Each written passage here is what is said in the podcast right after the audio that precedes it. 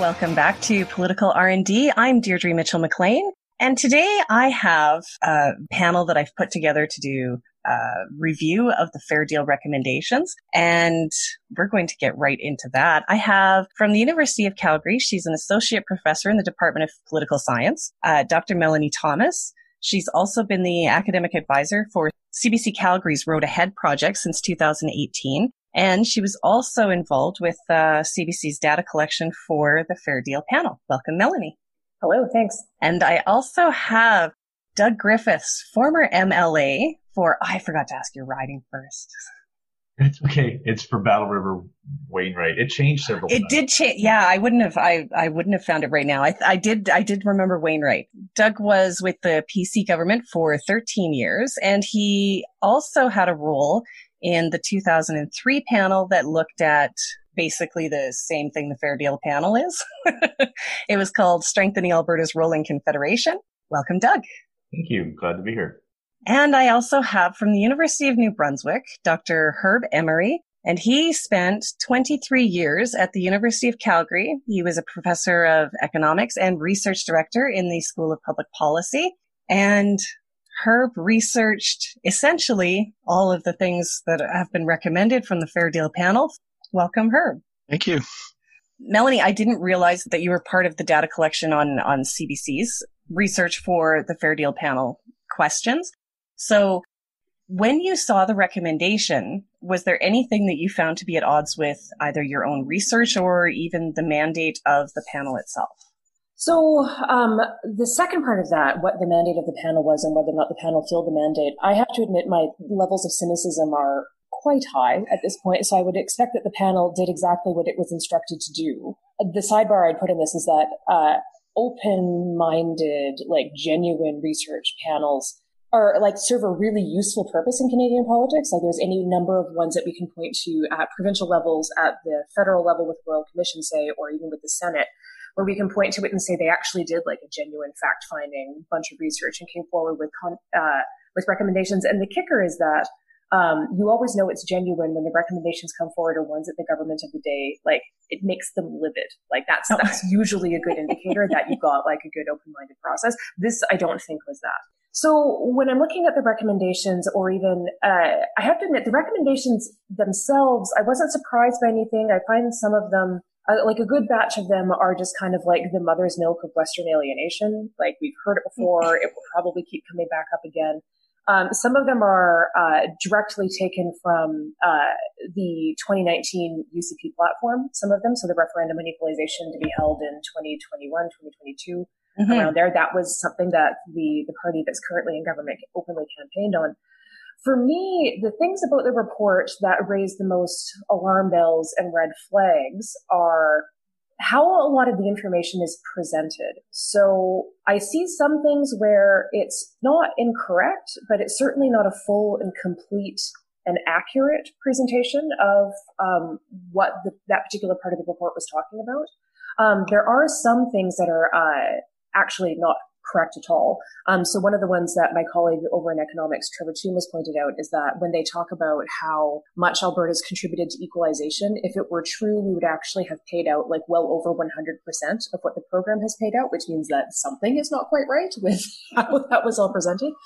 So what concerns me about a lot of the presentation of the material in the report is that it is designed to get people who haven't really looked at this stuff before to draw conclusions that are not correct. Like one of the things that really worried me was this idea that if Alberta's paying more into these federal programs that pay out money and we don't get paid out from them, as somebody who hasn't been paying close attention, which is going to be, to be frank, most reasonable people aren't going to be paying close attention to the details of these things.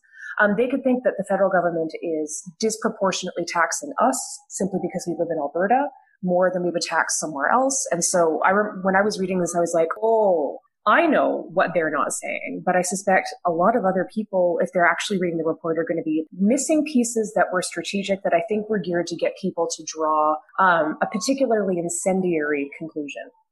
That, and it's basically that we're just getting like massively screwed over by Ottawa. Um, the other thing, as an irony, that I would point out is that um, the report is actually pretty explicit, and I've observed this in in particularly Premier Kenney's approach to how he's looking at politics, where but the report is really explicit saying we should do more of what Quebec does to get what like all the extra goodies that Quebec gets out of the federation. Right. And the difficulty that comes through in Alberta, but also comes through if you look at this in British Columbia and places like that too, is that the the content of the grievance is very different from Quebec than what it is I would say out west. And out west, it's basically financial, saying we're not getting our fair deal with respect to money. And yes. in Quebec, the content of the grievance is fundamentally different. It's much more existential, much more grounded in colonialism. I, you would never hear uh, a Quebec separatist talking about it in the language and the terms and using the framing starting points that um, that you would that you see as like the, the Western alienation version of this. So you can tell typical professor, I want to just like my standard response to an answer is a 50 minute lecture. So like, so the, the big thing I would say that I found concerning about this report is that it was, I think it's geared to get people who read it to draw incorrect conclusions about confederation, incorrect conclusions about um, what's happening with respect to Alberta's position in it. Uh, and it's all designed to make people angry and to make them to support the recommendations, even though, as we'll talk about later, like the report's own data shows that Alberta doesn't actually support a lot of the recommendations that they. Yes. Doug. um, because you looked into similar questions while you were working on that committee in 2003, did you hear similar sentiment from Albertans at that time? And actually, I am going to ask for more of that story because you started out in in the caucus saying this is what we need to do and Ralph Klein said, "Okay, go." well, he didn't say "Okay, good." He said, "Okay, go, go, learn." Right. Um, it was interesting because I was first elected in 2002, and I was 29 years old, and I grew up in rural Alberta. And I have to be honest. I mean, I grew up, I'd say, indoctrinated with the mindset that all of these things were true and Alberta would be better off if Canada would just quit beating us and, and you know, taking everything from us. We were like a milk cow that never got fed. And everyone bought into it. I mean, I remember um, one specific stat. It was in a graphic from high school, and they didn't teach us this in high school. It was just something at that age that everybody passed around that that exactly what Alberta had paid in to the transfer program is exactly what Quebec had taken out, and we were just yeah. Quebec, and that's all Canada wanted us for, and and um, we were successful despite being in Canada, and and so we needed our own pension plan, and we needed our own police force, and we needed to, and then that was all before the firewall letter that uh, Stephen Harper uh, had posted, and so right before I got elected, we had the Reform Party and then the Canadian Alliance had, had grown in influence. And we had the firewall letter that came uh, from Stephen Harper and his crew. And so I actually, I think the third speech I gave in the House was I, Alberta is going to negotiate its RCMP contract. We should prepare to have an Alberta provincial police force. And I remember saying the words, if you're if you're going to, whether we do it or not, even if we were going to bluff, it would be best if we had four aces in our hands. So let's, let's prepare for this and Ralph uh, had assigned Ian McCone and myself and a couple other people to tour the province and gather some feedback and then meet with economists and experts in pension plans and interview folks from uh, historians about the because Alberta did have its own uh, police force back around the first two world wars. So we had to go do a bunch of research and then we had to to to listen to Albertans and and it, honestly, you were either angry and said, forget Canada, let's do all of this and do it now. Or you came forward with some, some evidence and science and, mathematics and logic and reason. And you said, whoa, whoa, I, I don't think that you understand the consequences of what you're doing. And I'll tell you, when I finished that, I had a completely different perspective than when I went into politics. It was one of the most life changing six months of my life. And you talked yourself out of it or, or the evidence talked you out of the evidence talked me out of it. The evidence didn't just talk me out of it. I could never ignore that evidence. It's like once you see the truth, you can't unsee it anymore. And I, I started at that moment because of that to question every single piece of political tripe I had heard in my my whole entire life. life. Yeah. Know, yeah, and realized, you know, this is probably off topic, but I mean, politics um, is so much, and it, it's it's part of the reason why I left is about anger and feeding anger, and that to me, why 17 years later we're back to reviewing this is because it's for political expediency. It doesn't make one bit of sense except for garnering political votes. And so, Herb, we're going to go back even just a little bit further, and and see, like you said, you've been you've been looking at you were looking at this all the entire time that you were with the University of Calgary. So that started in 1993. Yeah, and I will say there was no interest in anything I was doing on it. It was typically considered the wrong answer or not helpful to the agenda agenda that was going forward.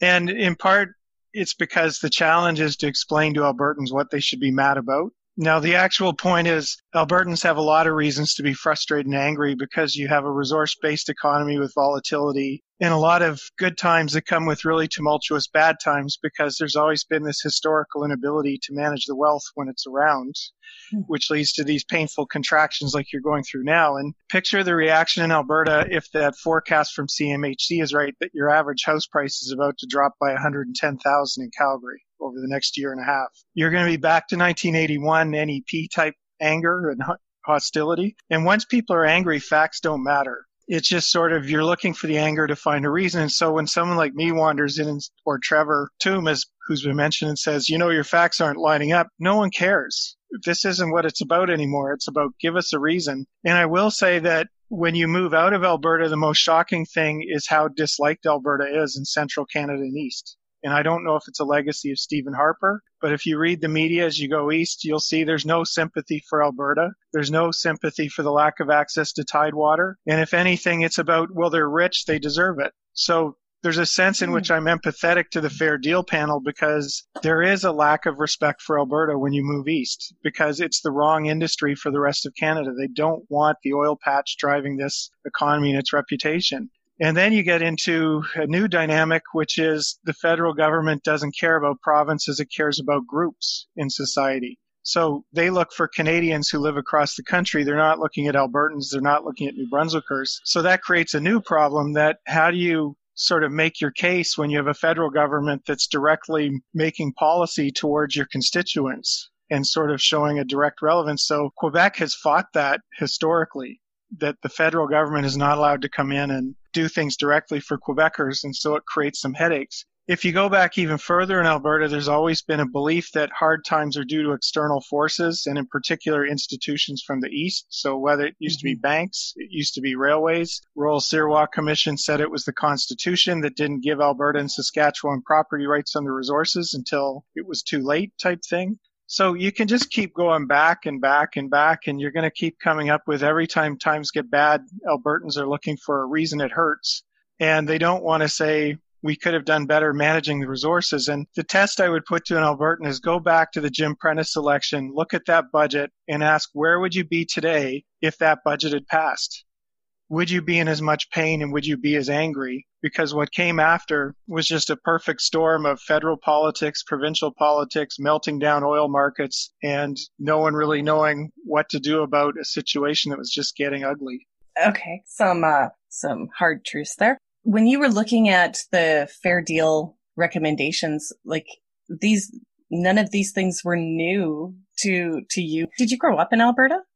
No, I grew up in Ontario, so when I first moved okay. there, I was disliked by Albertans. I got called a car person uh, when I moved there, and then when I said I was leaving, everyone said you can't leave. You're an Albertan, and everyone else in Canada treats me like I'm an Albertan. So I know firsthand what the respect part feels like. So in New Brunswick, they feel I'm too brash and outspoken and impolite, like an Albertan, mm. is the comment I get a lot.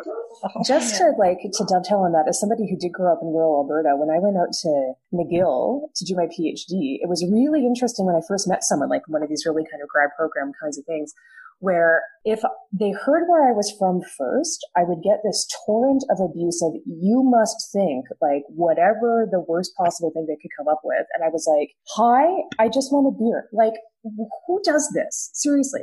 Um, but if we'd had a substantial conversation first and then they heard where I was from, they wouldn't believe it. it. Like that's the Alberta in general, let alone being from like literally the middle of nowhere, needing to give a land location to get my driver's license. So like the stereotypes run deep, but the thing I would say about that is, um, like Albertans perceive like some other Canadians as being an annoying bunch of whiners, which is why we don't want to give them anything. Uh, but so I would just ask the, is it possible that the way that we choose to present ourselves to other Canadians on these particular issues, like, could it be that we're getting the reaction that um, it matches exactly what we're putting out? Is that but, is that is that social psych or was that was that intro psych? It's also Schadenfreude, right? Like if we're yeah. going to be an annoying bunch of whiners, like of course people are going to be like, or if we're going to parade around our wealth when we've got way more of it than everybody else in like a way that says, if only you were smart like us. That's exactly what we do though. We strut around like we're exceptional economists and we're very conservative and we're spendthrift and that's why we're so successful we we treat it like it's good management, but it's good fortune that the oil was underneath us. Like we didn't plan that. And then we develop it. But if we were such good managers, why do we keep going through these boom and busts and not taxing ourselves to pay for the services we demand? And then when we hit bad times, it's everybody else's fault. And I mean, that's exactly what we portray to the rest of Canada. And then we wonder why they, they don't care when we're down because we rubbed it in their face when we were rich. And when we're down, it's not our fault. It's theirs. It just, it's like a bad neighbor that you just don't want to see anymore. I find it interesting the reason that I asked Herb if you were also from Alberta because I was out in Blackfalds, so in between Lacombe and Red Deer. It was farms, right? I went to high school in Lacombe, farming communities. I grew up with a rural mindset and yes, when things started to change, uh, kind of like what Doug said, when you started to, to get some of that evidence that made you look at everything basically you just kind of had to look at everything else that you'd been taught and that that you believed to be 100% true and actually look at it which i'm not sure if that happens to everyone one of the things i miss about alberta is i really like the people and i like the culture of doing stuff that in alberta you don't wait for things. The community level is much more active than it is in the east. Uh, so here there's a tendency to say we want to do something let's go to government. So what I didn't like in Alberta is the political stuff that when you got people in a room and they kind of got the fever pitch going on why we're mad. But living in Calgary and meeting people around Alberta and looking what was accomplished, let's call it through the informal sector or voluntary approaches, there was a lot of amazing programs developed. Like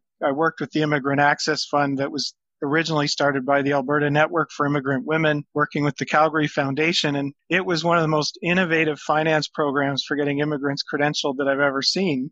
And it's mm-hmm. Effectively scaling across the country, but no credit goes to Alberta. It was really the community, the private sector pledged their guarantee against a giant line of credit and was able to fill a major gap in a financial sector. And it was a wildly successful program for advancing newcomer integration and success in Alberta and across the country. But you don't see that stuff when everyone's mad. And it, that's not the only program you can point to. Alberta is a hotbed of social innovation, but no one mm-hmm. sees it because we just see oil and we see angry people saying we're paying too much to Quebec. And in fact, what you should be angry about is the federal government not enforcing the BNA Act and letting your goods get to market because you're landlocked.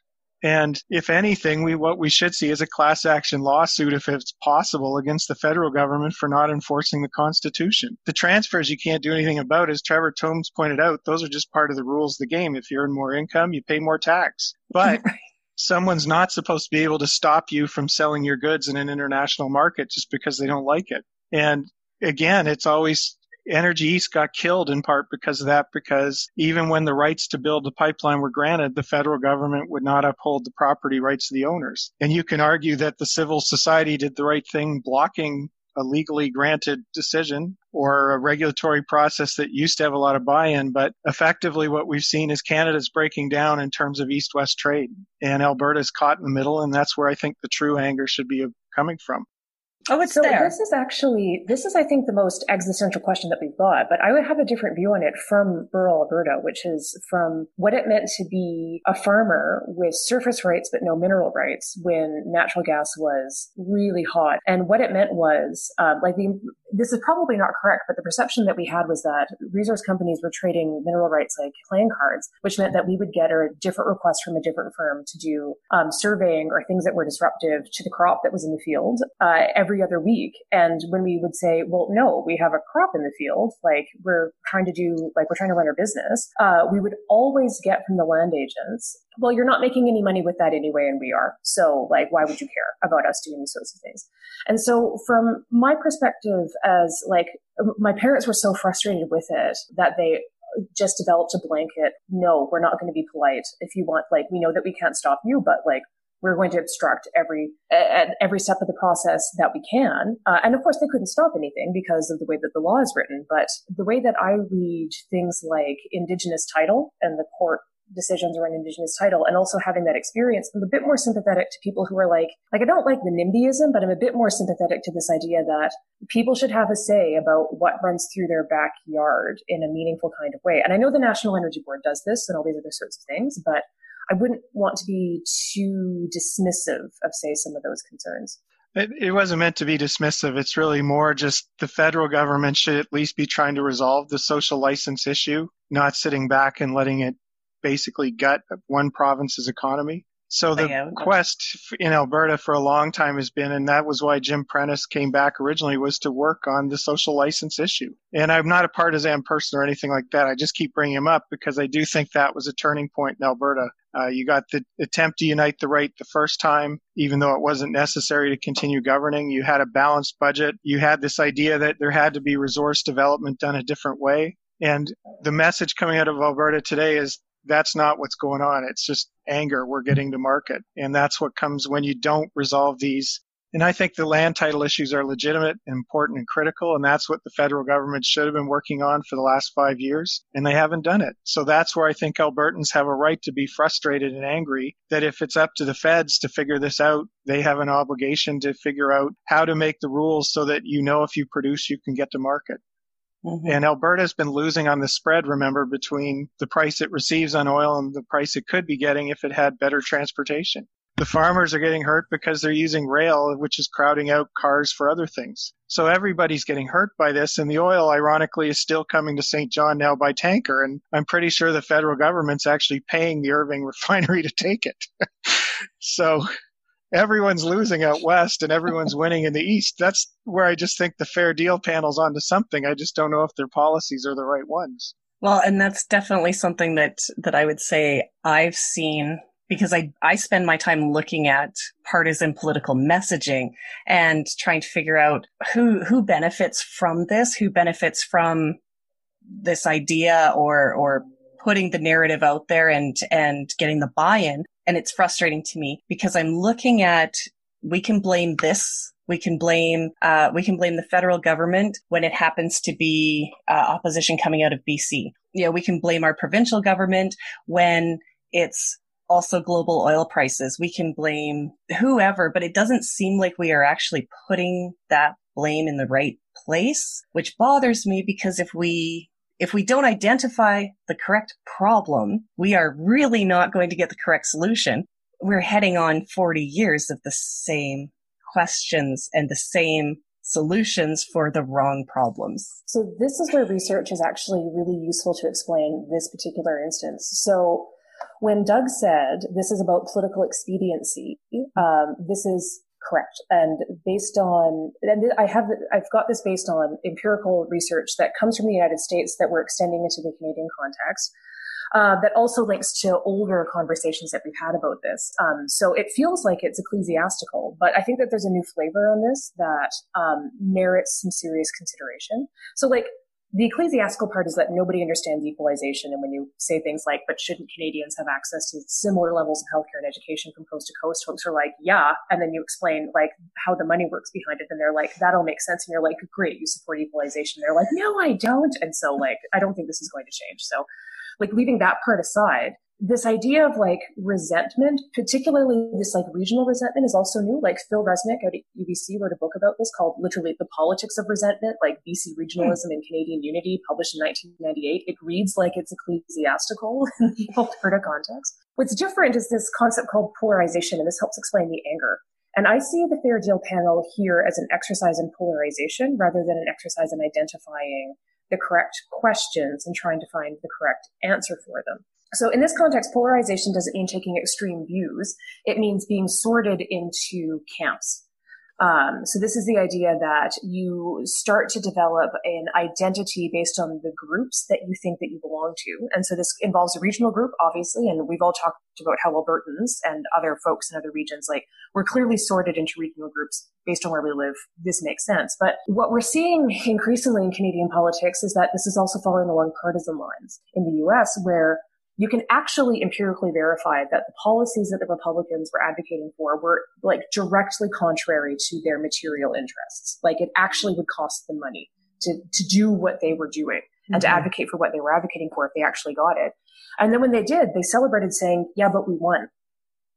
And this is where I see we've got this bit coming up in Alberta. And I have been increasingly with the reaction to the NDP winning in 2015, like for, as a political scientist, I would say standard economic voting argument. When you anticipate that the future economy is going to tank, you punish the incumbent. Doesn't matter who it is. Doesn't matter what they're saying. This is as old as time, or at least as old as political science research in the 20th century. Anyway, um, so the reaction to that, though, is you get the formation of the UCP and this idea that them, they can't be in government. It has to be us. And if you are part of us, then you will react against these particular kinds of like so you see policy reactions that are basically not particularly coherent. And we see this in public opinion data where when it was New Democrats running deficits, um, some people were like, this is the worst thing ever. Uh, as soon as it's a UCP deficit, they're like, I'm okay with deficits now. This suggests that it's not about the deficit, it's about the color that happens to be on the deficit, right? Mm-hmm. Uh, and when you see some of, when I read the Fair Deal panel, what I see, and when I, this is a bigger part of a bigger strategy with government messaging, but what I see is this idea that they want to make this aggrieved Albertan, like the, the true Alberta identity. And so that if you don't think this way, you're not actually a, good Albertan. They wouldn't actually explicitly say it this way, but it kind of like the undercurrent, I think, is quite clear to see. We feel it on social media, un, yeah. un-Albertan. Yeah. And then this is the idea that if you are with us, you are a particular kind of partisan as well, which means that the goal is not actually achieving policy. The goal is making sure that your group um, wins. And so, uh, and this is where the anger and the emotion comes in. And so what the research in the US shows really clearly is that the people who are the most angry still hold really moderate views about policy. It's not about the substance of the policy that gets people to act this way. It's about beating the other team.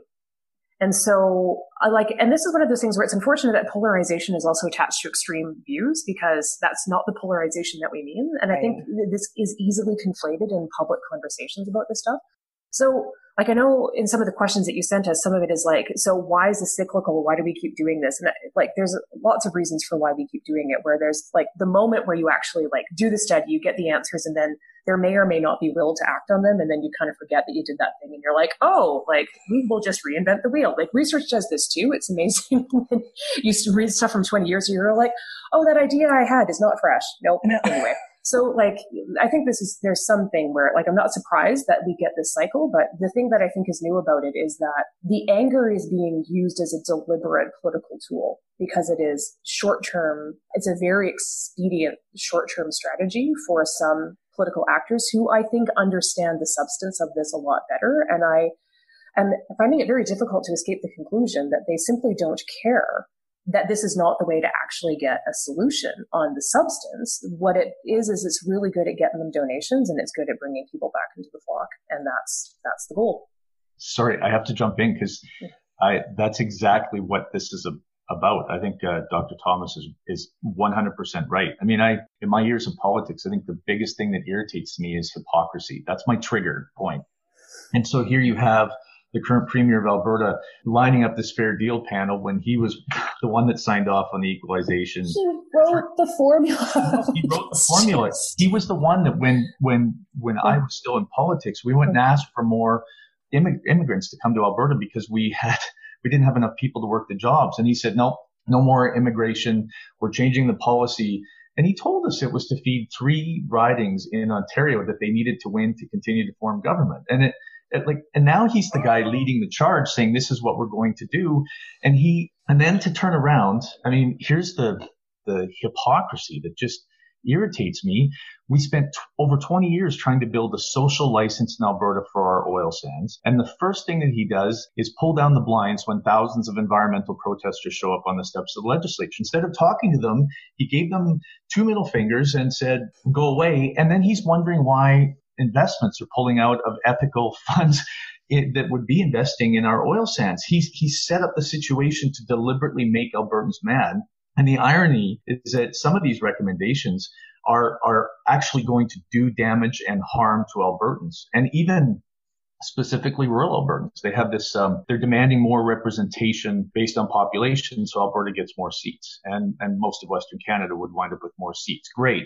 Except if he turns around because he, he wins that argument and the courts say, yes, more equal representation by population, rural Alberta will lose six seats to Edmonton and Calgary. And rural Albertans don't even realize they're demanding more fair representation on one side. But if they support this, they're going to wind up losing it provincially. I'm not saying whether it's good or bad, but they don't even realize that, that the stuff that they're asking for is going to do them drastic harm.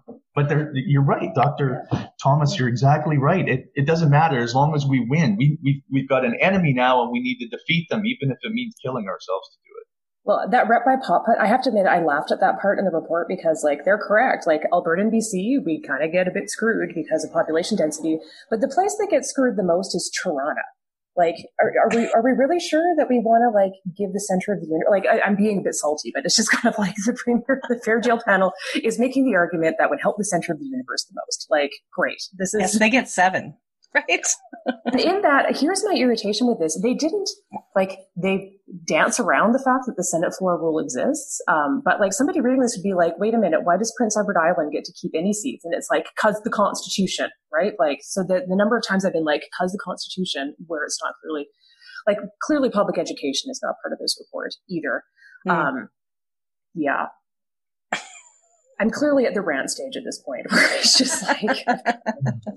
so just one point about the invisible perpetual enemy is when COVID hit and I was getting worried about some of the stuff going on, I went back and read 1984 by George Orwell. And I was heartened by that. As long as we're vigilant against the invisible enemy who could pounce at any time, it's easy to keep your population going in the right direction. So there's a sense in which the messaging built around fear and anger is quite helpful for getting a regional interest onto the docket of the federal government. It's also being used in Eastern Canada and Quebec that somehow they're all being not taken care of by the federal government right now. So the prime minister's in tough across the country. It's just easier to ignore Alberta because he doesn't lose seats if it doesn't go his way. But yes, Newfoundland, there's nothing he's to, all nothing over to win or lose. Yeah. he's bailing them out. They've gone basically totally broke over Muskrat Falls. The federal government owns 80% of it. Uh, they're trying to avoid going to 23 cents a kilowatt hour for Newfoundlanders. It should go to 75 cents to pay the debt. And that province is basically bankrupt and no one noticed it because the feds quietly came in and the Bank of Canada bought their bonds. If Alberta gets in that position, I don't think you'd see the same attempt to help them or help you guys, help whoever's still there. My kids still live in Alberta, so I got to be careful. Uh, but that's the asymmetry that comes in is that the rest of Canada, when the hard times come, there's sort of a quiet rescue. When Alberta hits hard times, there's a callousness towards it, which is, well, you should have done a better job when you had it. And that's where I think some of the anger, it's not just all made up. There's a true frustration. Yeah. Uh, but I don't think we understand that hard times in Newfoundland or like places that had the cod fishery collapse are, are like our hard times, right? Like we still have the provincial government releasing the budget saying, um, look at the Alberta tax advantage. And this is in every Alberta government budget document I've ever read, ever. Uh, if we just taxed at the second most lowest level of taxation, we'd raise $14 billion. So I think like credibly, it would be like use some of your fiscal capacity and then see if you're still destitute. And for us, the answer would always be no. I mean, maybe so they, that'll change in 30 years, but. But the challenge is Newfoundland and Alberta both have public sector pay that's so far above everywhere else that like if you look at just professor salaries alone, like to move east, I took a fairly large pay cut because the pay scales just aren't as high across the country. So isn't the, the cost well, of living less in New Brunswick than it is in Alberta? No, I've got sales tax. I've got a much higher top marginal tax rate. I've got uh, well, everyone has a higher marginal tax rate than Alberta. That's no, but it, so one of the things I've been looking at because we're not required to go on campus under COVID at least till January is we started mm. thinking about if they're not going to open the high schools here, we could move to Alberta, put our son in school there, and the tax difference alone, if I was an Alberta resident, would pay for the year's rent in Alberta while we had our house in New Brunswick. Like the gap is huge. So you move for more lifestyle reasons than fiscal advantage, but Alberta's fiscal advantage through the tax system is eroding. the political cost of living there just because of the anger and hostility means it's got to be less pleasant than it was five years ago if that's the mood. Oh, it's super uh, unpleasant. around. It's incredibly unpleasant, but lots it, to talk about. Yeah, but again, it's your society. If people are fairly happy and agreeable, it's a much more pleasant place to be. In British Columbia, they seem to tolerate really high tax rates because of climate and because they all have a groupthink in the lower mainland. And the rest of BC hates the lower mainland but that's the way it goes. So to me, the, the big challenge with a lot of this is we wind up fighting over who can pay more tax, who should take a pay cut. And we don't look around and pay attention that even through equalization, everything else, we just have completely absurd outcomes. Like it's not the level of services that we're adjusting. It's actually the level of pay in the public sector that's adjusting with equalization. Healthcare spending's doubled across the country for 20 years and it didn't increase any access or service, but it did increase everyone's pay. 80% went to doctors and nurses through higher pay levels. And that's the part we're not allowed to talk about in Canada because it's always back to who's not paying enough right now. And I think again in the Alberta, the challenge is that the pay scales in the public sector, it's true you undertax, but you also overpay compared to other jurisdictions. And that's really the Ken Boessenkool point that he keeps bringing up is that if you paid at the average, you'd basically be balancing the books. And again, I'll go back to Jim Prentice. He offered a budget that was a balance. And because he made some unfortunate comments like look in the mirror and do the math or whatever he said to Rachel Notley in the debate, we're now in a situation where it's back to your polarized on should we be raising tax or should we be cutting pay? And the reality is it's probably going to be a combination of the two to get back to balance. Oil's not coming back the way it was. So. so this is where the angry approach doesn't work. So if you're going to be looking at, say, the last five years in Alberta, the previous New Democrat government was able to get the physicians to like not take a pay raise, it, like, or to at least lay the foundation to actually start moving in the direction to maybe fix that problem. Mm-hmm. Um, and specifically physicians, like as somebody who is really aware of what the sunshine list looks like at the University of Calgary. I am not on it. So like when we talk about professor salaries, there's professor salaries and there's professor salaries and I don't have one of those. um, but I do have the student loans to pay off because we user fees ourselves, user fee our way through that. In any event, um, if we're looking at what happened with like how the rhetoric has changed in Alberta around physicians, what we've done is we've literally like, is there any goodwill to moving into any kind of negotiation to even address any of this stuff now? No. no. What we've just done is made everybody livid, like livid to the point where we're like, it's going to go to court. People are just, we're going to spend years litigating this and like, I mean, so th- there's there's a brain drain, I suspect, because physicians are mobile, rural physicians in particular. So if we're looking at how rural Alberta is not coming out the winner in this, like this is another element where we could look at it. But if that's the thing that we want to talk about, and the kind of like how are we actually going to substantively address the problems, I keep seeing things from this current iteration of the provincial government where for reasons that I find challenging to understand. They're taking an approach that just makes everybody angry and substantively doesn't actually address any of the issues, which, you know, this could so be parcel of the same thing. When I moved to Alberta in 1993, I was one of the lucky new faculty that there was no offset when they cut our pay 5%. Everyone else got a merit pay that sort of offset it. So they were stood still. So my first experience in Alberta was getting a pay cut from Ralph Klein. Now, to be fair, he also set the seeds. Once the debt was paid off, everyone's salaries went wildly through the roof because he lost control with no fiscal anchor. And that was partly why I think he went under the bus in his own party because he lost, he was always viewed there was Ralph 1 and Ralph 2, and Ralph 2 just didn't uh, satisfy the base enough. But these things are always tricky to do because in 1993, I just remember being yelled at in a few occasions by downtown people who said, you with your job security and tenure, which I didn't have at the time, they felt that I was entitled and coddled and they kept talking about my pension. And I'm like, late 20s, I don't even know why people care about a pension. It was, uh, to me, I was just thrilled to have a job in 1993. But the, that sort of is coming in again, especially in our region where 30% of the workforce is public sector with pensions and protected. And our business sector right now through COVID is tanking hard so that you can start to see the resentment building. And that's where, again, I think you're right. There's someone wants blood at this point more than anything. And if and we can just show a bit of sacrifice, then we're allowed to move on after would be the logic. But a lot of people left Alberta in the 90s. They didn't like the scene. And one of the reasons I think this keeps repeating is Alberta's a giant mining town where you always have a new cohort coming in and reliving the boom and bust. And in the background, you've got your long-term Albertans who have just seen the movie over and over and they can't understand why they can't get to a savings plan, why they can't get to the stability. But it's because people like me are always coming in. And then when times get tough, we just go.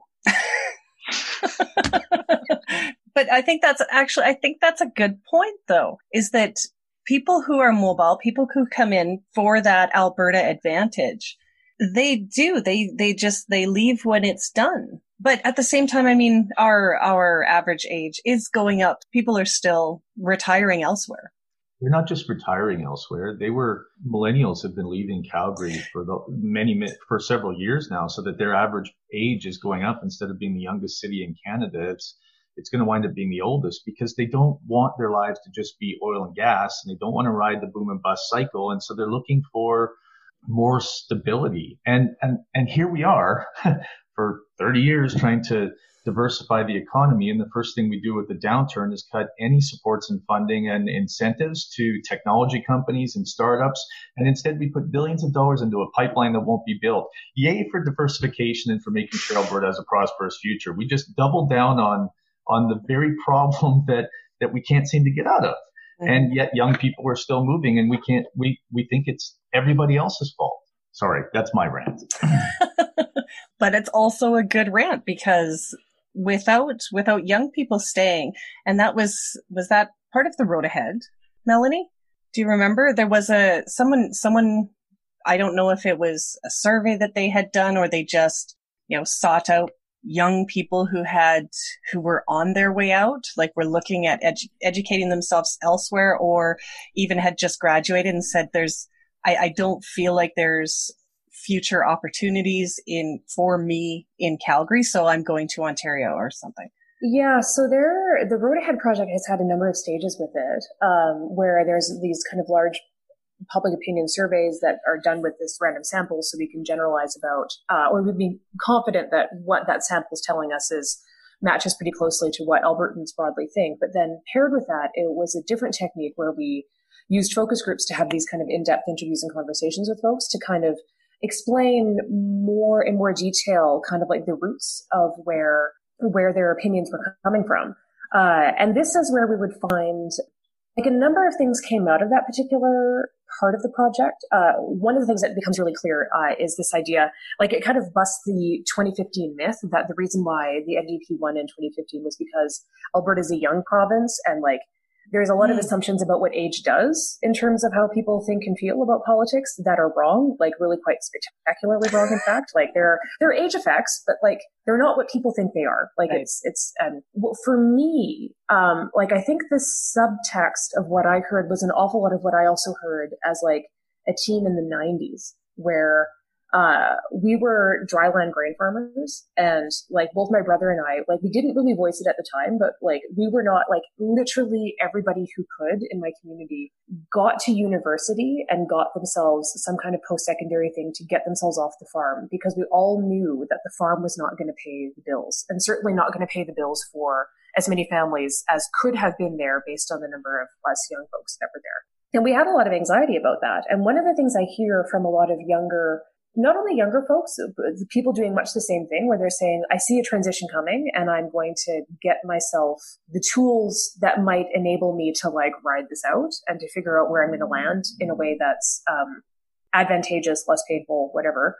Uh, but there's a lot of things that like I would hear from the focus groups that we had in other places where other folks are acknowledging that anxiety where they see that there's a change coming. And this is a thing where I think while people might not like what we're seeing from the international oil market in particular, there's a message that like there's a memo that's coming. Like we've had bust before. I mean, I don't remember one having lasted um, six years. We're at five and a half years now from the 2014 one. Mind you, I was born in 81, so like the 80s could have been different. I don't know. Um, but what I what I hear in a lot of that focus group data is a lot of boom nostalgia and anxiety that it's not coming back. And what people are grasping at, and what we could see in that in that data, were people trying to find someone to blame or to attribute responsibility to for something that otherwise is well outside of everybody's control so there's that. And then there's younger folks who, some of whom are like sharing that sentiment, but others who are also um, seeing it and just saying, okay, I've read the writing on the wall and I'm going to figure out do something else to navigate it.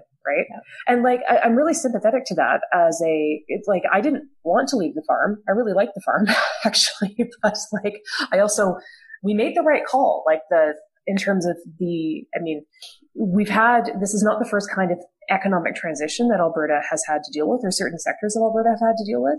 Probably won't be the last. Um, but because of the identity that's associated with things like oil and gas, I can feel, yeah, like I'm, I'm not surprised that we see a lot of that anger and stuff like that associated with it. But it's not an age thing. Like I think some of the reactions might be structured by age, but I think, like I say, when it's about uh, people thinking that lots of young folks do stuff just because they're young. Like it, the assumptions required to make those arguments work, that we don't actually have evidence to support a lot of it. Let's go back to a lot of these kind of hurt rural the most. What happens if these are put in place? Does that actually make Alberta's position stronger? Because that's the goal, right? Granted, they're not looking at the economy or anything else or what they're going to have to pay to do this, but they are looking at somehow this will make Alberta stronger and I don't even think it's leverage with Ottawa really that people want at the ground level.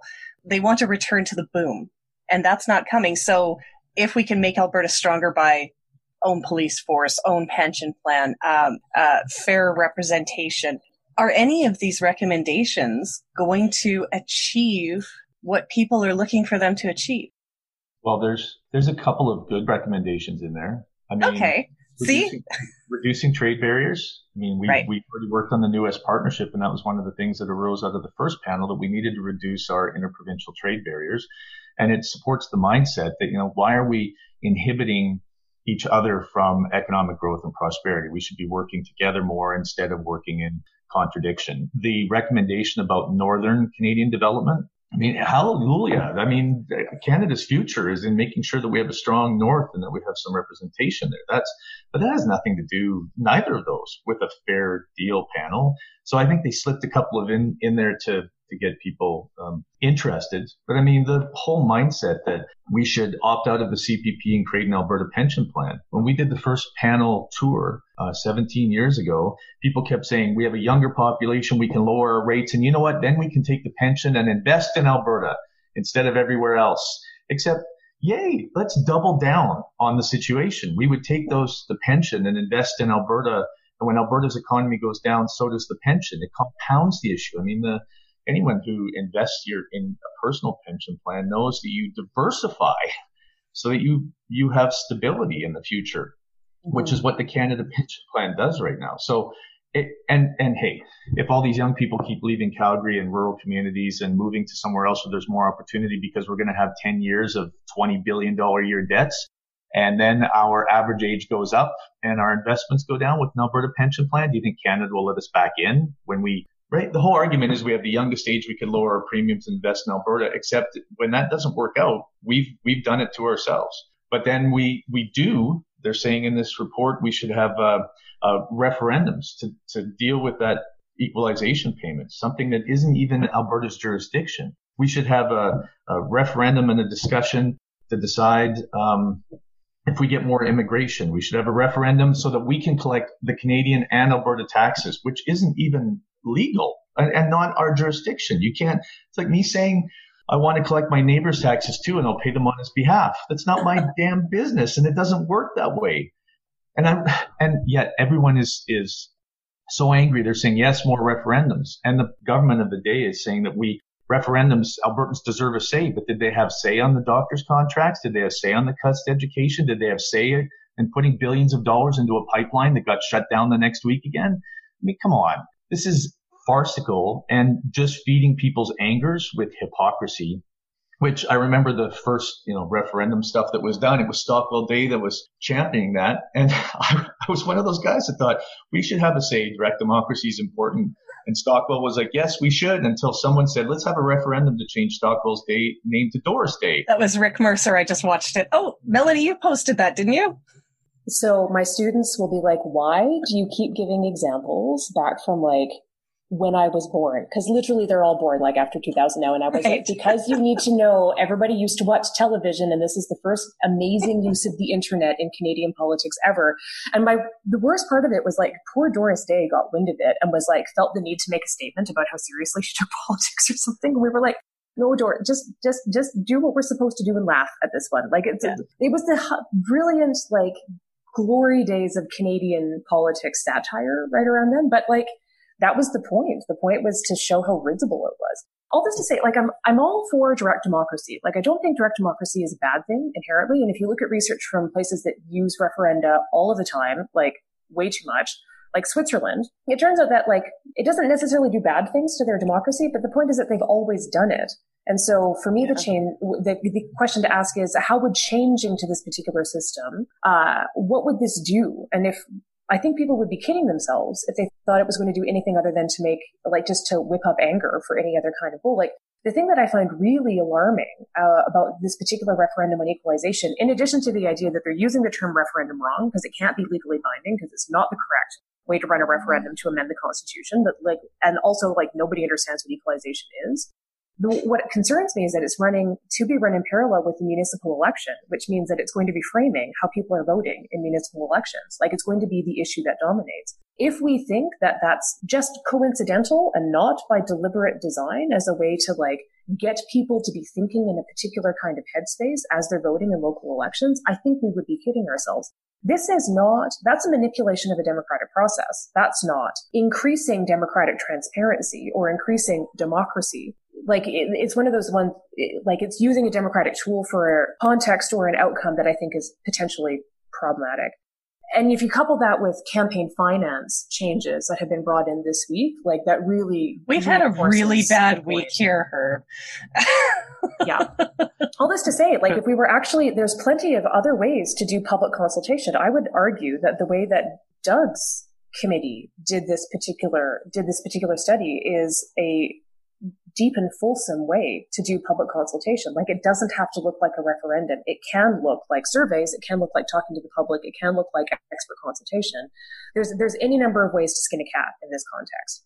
To jump in for a sec, the the the challenge with referendums is that they or plebiscites that are not binding. The the if you're going to do it, it has to be about something um, that's not overly complex, or it has to be um, in conjunction with the very vibrant education about what the complexity of the issue is. I mean, otherwise you wind up with Boaty McBoatface. I mean, people turn things into jokes. They don't want to know information. In fact, in California, I mean, they have re- referendums all the time.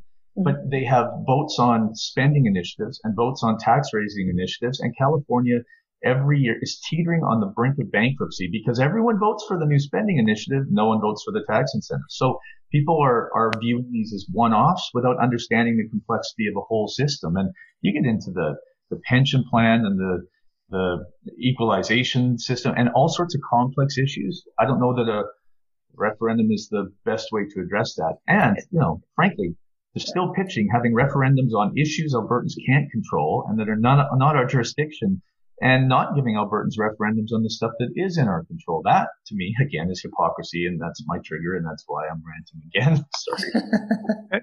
I just want to point out that Alberta does have a precedent for this weird approach to voting for stuff that they don't have power over, and that was the choice to elect senators. Uh, so yes, there was no binding piece to that, but every so often we seem to go in, we had to vote for these senators that I don't know if any of them ever actually got in or not, but that was sort of two? part of a push to make it a triple oh, E Senate, was it? Was one of the earlier grievances they wanted dealt with. The only and time I've ever like angered a poll clerk, and she was like a delightful octogenarian, like like central casting called and got the warmest grandmother to come and be this poll clerk, and it was I think the 2004 provincial election, where or 2003 no, 2000, whichever one happened after 2004. I should know this as somebody who studies these things, but um, they gave us two ballots, and I was like, "This is my MLA, this is my senator, this is my like." I made sure that the I had like the MLA one, which I wanted, um, and I rejected my Senate ballot because I knew it had it would have to be marked in a very particular kind of way. She was so angry at me, and I was like, "But it's a dumb election. It doesn't do anything. I think this is a ridiculous, like, risible process." So I rejected my ballot, and she was yeah.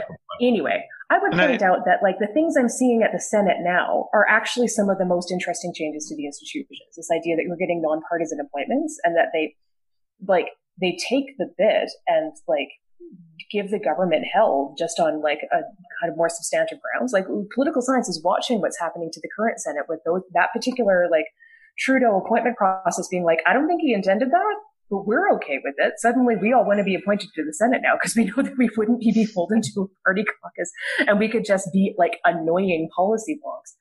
Notice that nobody's talking about how like here, how that shift to the Senate is actually maybe substantively interesting, right? And then one of the most interesting senators I've been watching is Paula Simons from Alberta. And I watched her get viciously attacked by the provincial government for having the audacity to take a close read at some policies that the provincial government didn't like. Like, yeah. like if this was consistent, like I, I agree with Doug that like you could call it hypocrisy, but it's also like I keep coming back to the idea that it's not about the substance. Um, it's about partisan fervor and using the anger as a political tool and deliberately and, stoking it for its use as a political tool. And it's also about sleight of hand. Pay attention to this over here. Don't pay attention to this. And, and kind of like you said, here are things that do, that that we do have control over. And we're not letting you anywhere near that as Albertans. But here's some things we can't do anything about. So why don't you guys go get ready for a referendum on it? One of the old generalizations that we have to blow up in political science research is one that I'm sad to let go. And it was this idea of rational ignorance. And so it was the idea that most people uh, paying attention to politics is costly in terms of time and effort, and it's complicated. And so most folks, it's the reasonable, rational thing to do is to just kind of check out, trust your representatives to, you know, act in good faith. Um, and you can check back in at the start of an election campaign. And we've got good evidence that folks that know nothing at the start of the campaign, when it comes to certain things, like uh, they they learn as much over the course of the campaign, so they catch up and they are as knowledgeable as um, the most knowledgeable folks by the end of it. Um, so we would say it's like a kind of economic way of approaching it, but it's like the rational ignorance argument um, was really intuitive, but it rests on the assumption that the people who are doing the work of representation are doing it in good faith in the mm-hmm. inter-election period, um, so that you don't have to pay attention because you can trust. You don't have to watch their every move. You don't have to read all of the legislation. You don't have to check it with the legislation that it references.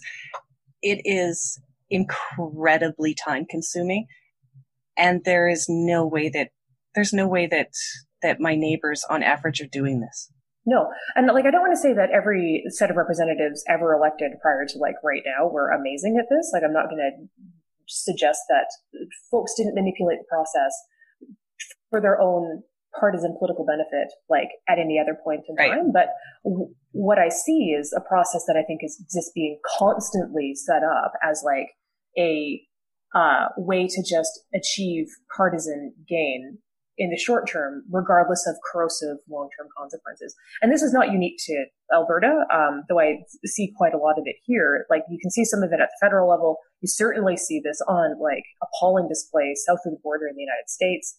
Um, you saw it in Brexit. Like Brexit is also one of these things where if you looked at the like economic consequences of Brexit, particularly for farmers, again, and, and things in, in, in, those lines. They were super supportive, but like when you actually got into the details, it was not good for them at all. So I'm sad to let this generalization go that rational ignorance is actually the best approach because we used to know that it was, but I don't think that's fair anymore to say that. So one one argument that's been coming out much more in the east, maybe not as much in the west, that would feed into that is that the perception is that there's been growth of governing from the center, which means the number of people who are actually influential is getting smaller and smaller, which means you can't just leave it to your local MLA or member of parliament uh, to represent you because it's not going to go anywhere. So that leads to much more of this toxic activism that if you can at least start a fire and force the prime minister to come in and talk to you about it, you've got more headway than going through the traditional channel of we elected this person to make decisions on our behalf. We just had a toxic anti vaccination vote in our legislature that was largely to out the Green Party and a minority. They abstained, and you should see the vitriol being pitched towards them, but everyone knows they've got the anti vaxxers as part of their base in rural New Brunswick. Yeah. So, so is, by forcing them to vote against it, the view was you could basically crumble the liberal green coalition and allow the conservative alliance. So they went, then immediately argued we need a referendum to sort of for they're trying to use these issues to to bring it around. And a lot of this is we don't know where these bills are coming from because the premiers didn't want to deal with these sets of free vote. And so the, the, there's a lot of discipline that's being lost because of this control from the center. And that may be the deficit that's leading to a lot of these problems. Like you say that they come up with these recommendations. It doesn't seem to be consulta- consultative. It's just imposed. And we have to ask ourselves what led them to start doing this. Like, how did this become the successful model rather than being democratic and listening to people and trying to translate those desires from the electorate, not from your base? And so, the change I've seen in my career in 25 years, in 1993, we were asked, would it be a good idea to leave the Canada Pension Plan? Now I'm more likely to get a phone call saying, can you make an argument as to why it's a good uh, reason to go? They've made the decision. The role of the professor and the evidence person now is to create the evidence base to justify the predetermined decision. Whereas to be fair to government 25 years ago, it was much more common. They wanted the evidence to help inform a decision but that's gone. We're and basically we're part of a communication strategy if they come to us. The frustrating thing is that I don't think that we thought I think we thought our institutions would be more resilient to this. And I think my colleagues in the United States are watching this where now, in fairness, they're going through things where Donald Trump says something and they're like, I go and teach the presidency in an hour and I have to blow up my lecture based on what just happened. Like, my hair is on fire. What do I do? Right. So, like, could be worse. But but I like Donald Savoie, the governing from the center. Like it's interesting for political scientists of my generation. This is the canon, and for colleagues of mine, I'm no, I'll name Ian Brodie, who used to who was Stephen Harper's first chief of staff. He doesn't agree with the canon, but the argument that he makes is primarily that like individuals simply don't have the time to control as much as what people think that they control. And I'm not persuaded that that's the like that's not reassuring actually because what it comes what it doesn't have as an explanation is how there's the institutional check and balance to keep exactly this from happening saying we've done we know the decision we want to make um, and so give me the evidence to support the decision i want to make as opposed to what's the best outcome what's the best decision to make for this particular question could that also roll around too with the situation that we're in um, technologically and the access to information that we have. This is how everyone is making their decisions lately, it seems, is this is what I want. I go on the internet, I find exactly what I want. I know what I want. That's there's confirmation bias is running everything now. We, in fact, Google's whole search engine is designed to find you more of what it is you're looking for. So we don't even hear diverse opinions anymore. We, we get what we want to believe confirmed. And I, I mean, we don't talk about it enough that people actually believe what they hear seven times. And I, I teach it in my communications class at the university. You, you will show up at work in the morning and you'll hear a, something and you'll say, that is outrageous. There's no way that's possibly true. Then you'll hear it again at 10. Then you'll hear it again at when you leave for lunch. Then you'll hear it again when you come back for lunch. Then you hear it at the coffee break. Then you hear it on the radio on your way home. And then you get home and your spouse says it to you and you're like, well, maybe there's some truth to this. No new information, no new facts, no supporting evidence. But after you hear it seven times, you start to think maybe there's some truth to that. And then, and then we're also of the mindset now that our opinions matter more than facts or information. I mean, I'm entitled to my opinion. Really? Your opinion might be uninformed and stupid, but you're entitled to it. Are, are people who believe the Holocaust didn't happen also entitled to their opinion? That's garbage. You need, you're entitled to have an informed opinion. And if you have an ignorant opinion, you're entitled to get that criticized, ridiculed, and run down. And, and then you start to think, maybe I need to find out some more information. But right now, your opinion is what's mostly valued. And then politicians, instead of being those informed folks, they're trying to win over people's opinions and get that support. And so they've quit being these, these, these critical analyzing thinkers that evaluate all the evidence of a complex issue and then tell constituents, you know, here's, here's why I'm going to vote the way I am. And Instead, they gather up the public opinion, which is uninformed at the best of times now, and they say, great, you're angry, I am too. And they just feed it so that they can continue the momentum and get elected. And it's discontinuous. And I think that's the biggest challenge we have with political leadership now. And I'm ranting again, I'm sorry. Yeah. But like everything that Doug is saying has strong foundation in research. So like stuff in the 60s was saying people's belief systems are not coherent. They're not based on like the foundational values and beliefs are a thing, but like policy positions never really logically flowed from it. It was from other sorts of other sorts of processes. Though this idea that group identity matters as much as what it does now, I think we were a little bit more sanguine about it. But like partisans are motivated. so confirmation bias goes along with motivated reasoning, and partisans are motivated reasoners, right? They want to fit the narrative to like stick with their team, right? And so like it's interesting. Like for me, the most distressing study about the stuff it has to do with Stephen Colbert. So back when Stephen Colbert was doing the Colbert Report, um, the first bit that we got out of this that was like the canary in the coal mine was this idea that depending on people's ideology, their ideology structured whether or not they thought he was telling the truth. And so people on the left thought that the Colbert Report was satire. People on the ideological right thought that it was, everybody agreed it was funny, but they thought it was news. You'll note how many lefties do you know oh. when Jon Stewart was doing the Daily Show? They say, well, I get my news from the Daily Show because it's funny, but it's true.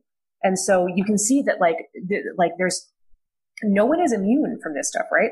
The difficult thing is that there's also really good research to show that when somebody's decided that they're correct about something, uh, presenting correcting information to say, actually, you're wrong about that. What's actually going on is A, B, and C, not X, Y, and Z.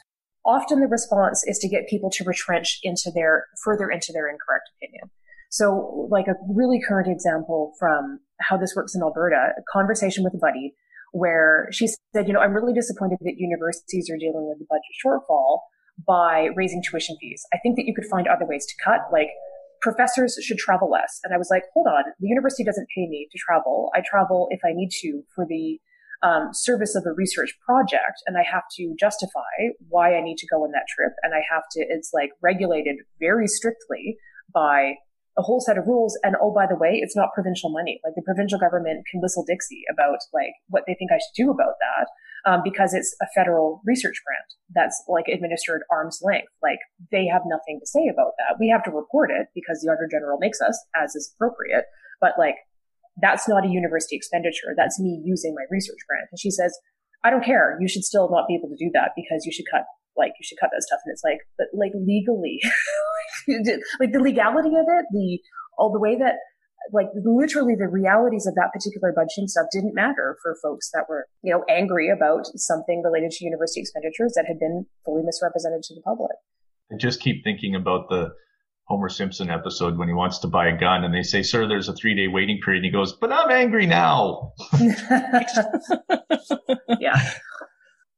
I, I don't know. What do we have? I guess, do we have any final thoughts on I don't know. Should we do an over under on the next time that there will be another government led fair deal panel?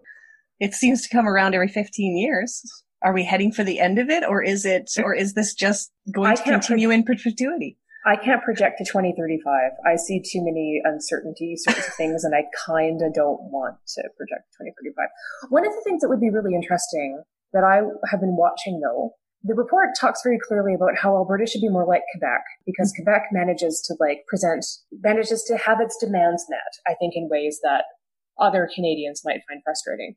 And the research based explanation I would have for that comes from like not only my own work, but people like Richard Johnston out at UBC. Like he has a book that is like a career, like historical look at like the history of how power gets distributed in terms of like votes and seats and things like this, uh, at the federal level.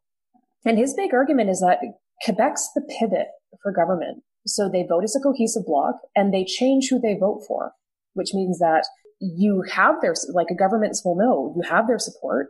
um, until you don't. And they're perfectly willing to withdraw it and give it to somebody else. And you can see that, like in 2015, federally, Quebec pivoted. Quebec pivoted away from the Liberals. Well, in 20, 2011, Quebec pivoted away from the Liberals mm-hmm. um, to the NDP in a way that facilitated the Conservatives winning. In 2015, Quebec pivoted away from the NDP um, towards the Liberals in a way that got the Liberals a majority government. In 2019, Quebec pivoted back to the Bloc in a way that got us a minority parliament. So the point is that they use their votes for power. Has Alberta ever done this?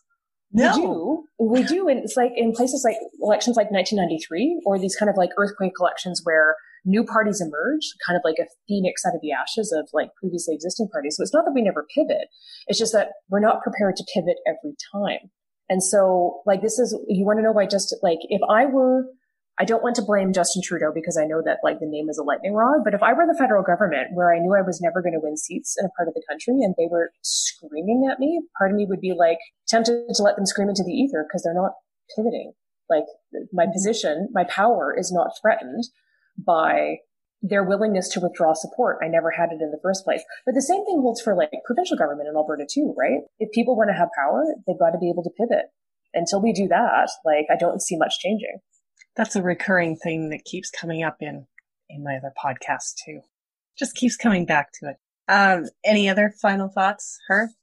Well, I think that the interesting thing was these ideas have come up again and again. The question is this time, will there be more momentum towards doing something? So if you go back, these strategies have worked. So Peter Lougheed and the NEP did start to restrict oil exports to Ontario, forcing them to import more, and the federal government then had to make up the price differential with a tax on the rest of Canada. And it did force a resolution at some point to the NEP. And then the long run story is that that uh, that egregious policy that impacted on Alberta uh, did lead to the NAFTA type arrangements so that it would be not possible for the federal government to do that to a Western Canadian province again. What's baffled, I think, Albertans is how did El- they see Ottawa did do it again, but it's viewed in the rest of Canada as carbon tax was a great way to get Alberta to heel. Restricting pipelines is again another way to restrain Alberta because in the rest of Canada, there isn't room for a big Alberta and a big Ontario. And when the Dutch disease argument, which is false, there's no evidence behind any of it, that Alberta caused the exchange rate to go up, which hampered uh, Ontario manufacturing. You then had a political coalition in this central Canada that said national interest is served by restraining Alberta's energy sector. And that sort of became the big fight. Alison Redford was engaged in it. And going forward, Rachel Notley was doing the same thing. But what you have is that Alberta is a region, Ontario is a national interest.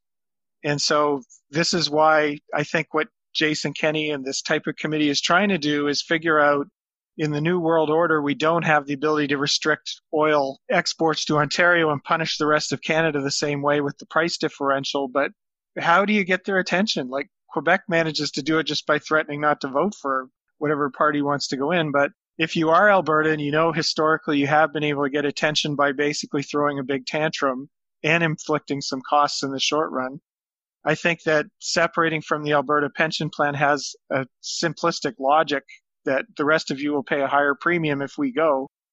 Uh, it completely ignores that most of the assets in that plan now are, are in the Canada Pension Plan Investment Board, and it's not a given that the rest of Canada will let you take your contributions out. So you have to figure how much explicit debt you're about to create to meet the entitlements that people have paid in. So to me, it's really just about they've thrown down the gauntlet, whether or not they can come up with a strategy that threatens to impose a real cost on the rest of Canada to make them maybe back off on some of the uh, really nasty stuff like blocking pipeline development. I know they're not popular, but I think there is a case that could be made that Alberta today would have higher income if it had had more support through federal government institutions like the NEB. And the rules of the game were changed on Alberta by Stephen Harper as well. It's not just Justin Trudeau. And Albertans have been feeding into it as well. Like in Alberta, there's a lot of voices that are, I would say, sympathetic to what Ottawa's been doing. And so I don't think that the, there's broad support for a lot of the fair deal type policies in Alberta right now. You guys are urban you're hip like Toronto. Like it, you got a lot of Ontarians there. Like your population is very different through all the internal migration, which was the fear when I moved there in 93 that people like me were going to wreck the place. I'd say we're hipper than Toronto. I've spent time in all these cities. I think we understand. Well, you're struggling with your green line, so. Yeah, that's, that's true. true. But how long did it take them to get decent train service to Pearson and Union Station, right? So, anyway, that's an entirely separate podcast. yeah, but you guys paid for that too, so thank yeah. you. and Doug, what do you think? Uh, I'm actually personally uh, afraid for Alberta right now. I mean, if uh, if this trend continues and they're going to push this fair deal panel for Alberta, I mean, a, pa- a panel that's proposing, you know, to spend hundreds of millions of dollars to collect our own Alberta taxes. Right now, it's, it's one page form on the federal tax roll, and we we pay, I think, a few million dollars for the feds to administer it for us. Hundreds of millions of dollars to set up an entire new bureaucracy to collect our taxes and make it more cumbersome and more complex for businesses and create more regulations, spending I would guess a billion dollars to create an Alberta police force and then to set ourselves up to maybe have an Alberta pension plan. And it, uh, let's say we do get all of our, our investments out of the pension plan and we continue to push this. We face real challenges and that I don't think oil is coming back the way it, it used to be ever again. And even if we build a pipeline, I think we're still going to have low prices for oils, oil and gas for, for a long time in the foreseeable future. But our response to that has been to cut, to cut education, to cut healthcare, to cut uh, programs that help with diversification and small startups and, and draw us away from oil and gas to fire up our economy. I mean, I, I know no one has ever um, spent themselves to prosperity, but there's no jurisdiction on earth that has ever cut themselves into prosperity either. This is about balance. And I think Jim Prentice had it right when he talked about I mean, I remember the smartest thing I heard him ever say was, if we cut too much, we're going to cause a recession in Alberta. We have to, we have to approach this intelligently. Province isn't doing that right now. They're cutting and they're pushing this issue. And so, so they're going to continue to scream, well, we don't do anything about our actual situation now to diversify our economy. And the feds are going to look at us and go, what are we supposed to do if you're not going to do something to help yourselves? I mean, I, I'm frustrated and you know what? I, I give up it's like screaming over the fence and nobody's you just you, you, go to the other side of the fence and you turn the music up and actually you move to new brunswick. Yeah. Or you do that. And then and then the solution if we keep pushing this is is to do something that quebec did. Well i'm quebec's you know challenges to the federal government and and challenging canadian unity all the time have not led to economic prosperity for them either. No. So, I mean, if it if it's all about just cutting what we're spending and not diversifying our economy and being mad at the federal government and everybody else across Canada for our situation and stomping like a kid to say we want more and this isn't fair while not doing anything to fix our situation, uh, here's my prediction. We won't be doing this fair deal panel again because in 20 years or 15 years when it comes back, Alberta will be a have not province. So we'll be desperate to have all those things that we're fighting right now. And this is like the last, I know we're all like in full rant mode, but I don't think that Doug is alone in the feeling quite worried and reading the context, I think correctly and saying, I give up. I, I feel like, and saying like, I just want to like step away, turn the music up and like let the fury go. If this was a genuine exercise in public consultation, people would feel differently. If this is mm-hmm. actually genuinely about what people thought and felt and addressing those root things to actually dissipate the anger and the anxiety, we would not be having this reaction to this particular report as a particular instance, but to this whole approach in general, right? And so this is what like the calls for referenda and all these other sorts of things need to be tempered with. If I don't think it's sincere because if it were, we would feel differently. We would feel more hope. We would feel more efficacy, like we were actually doing something and like we could actually get some momentum to go somewhere. This is decidedly not where we are though. I'm really good at taking something and bringing it down to a very low and grim spot. I'm like terrible at dinner parties because I do this all the time. And like, I'll leave my classes with this where I'll be just kind of like, so like, have a good rest of your day. Right. Sorry. And, and I always, I always work really hard too to, okay, let's not leave it there. But at the same time, I don't, I don't know that we can continue to have the conversation I have a positive finishing point. Go for it. I would be happy to move back to Alberta if there was an opportunity there. And so I'm hoping that they figure this out so there are opportunities so that uh, there is a chance to come back because I love the place. Yeah. I thought I, it's a wonderful place to live. I love the people who are there. And I think that I really feel bad watching everyone going through this real rough patch because I did bail in 2016 to take a break. But the potential of that province is just incredible. And yeah. that's what everyone has to get back to thinking about is not how do we rip it down and sort of get our stuff, but the positivity that can be around even when it wasn't the crazy boom is people thought big. There was swagger about we can do this. And that's what i hope albertans regain is just some of that can do attitude. We're not going to wait for others to fix it. We're going to just take some positive steps. I think that's more rural uh, alberta than urban and even its Saskatchewan migration, I would attribute a lot of that to is the farmers who just fix stuff. Get those guys back in there. I mean, I'll say this: I worked really hard to get back to Alberta. I'll be damned if I let the place go down the drain. Like this is the thing. Like I moved back and I've not to go, but you know. Yeah, I feel the same way. I I think this province is important to Canada and that it has the ability to do stuff. If it just gets over its anger and starts to think about real solutions. But I'm not going back into politics. I've been through rehab. I am fully recovered. Recidivism here. All right. Well, I think that is a much better level to leave it at. Thanks you, all of you, for joining me today. And uh, I'm excited to get this out. Thank you. Thank you for doing this, Deirdre. It's great. Thank you for joining us for another episode of Political RND. Don't forget to give us a rating on iTunes and Google Play, and please consider subscribing on Patreon for early access to episodes and more at Political RND.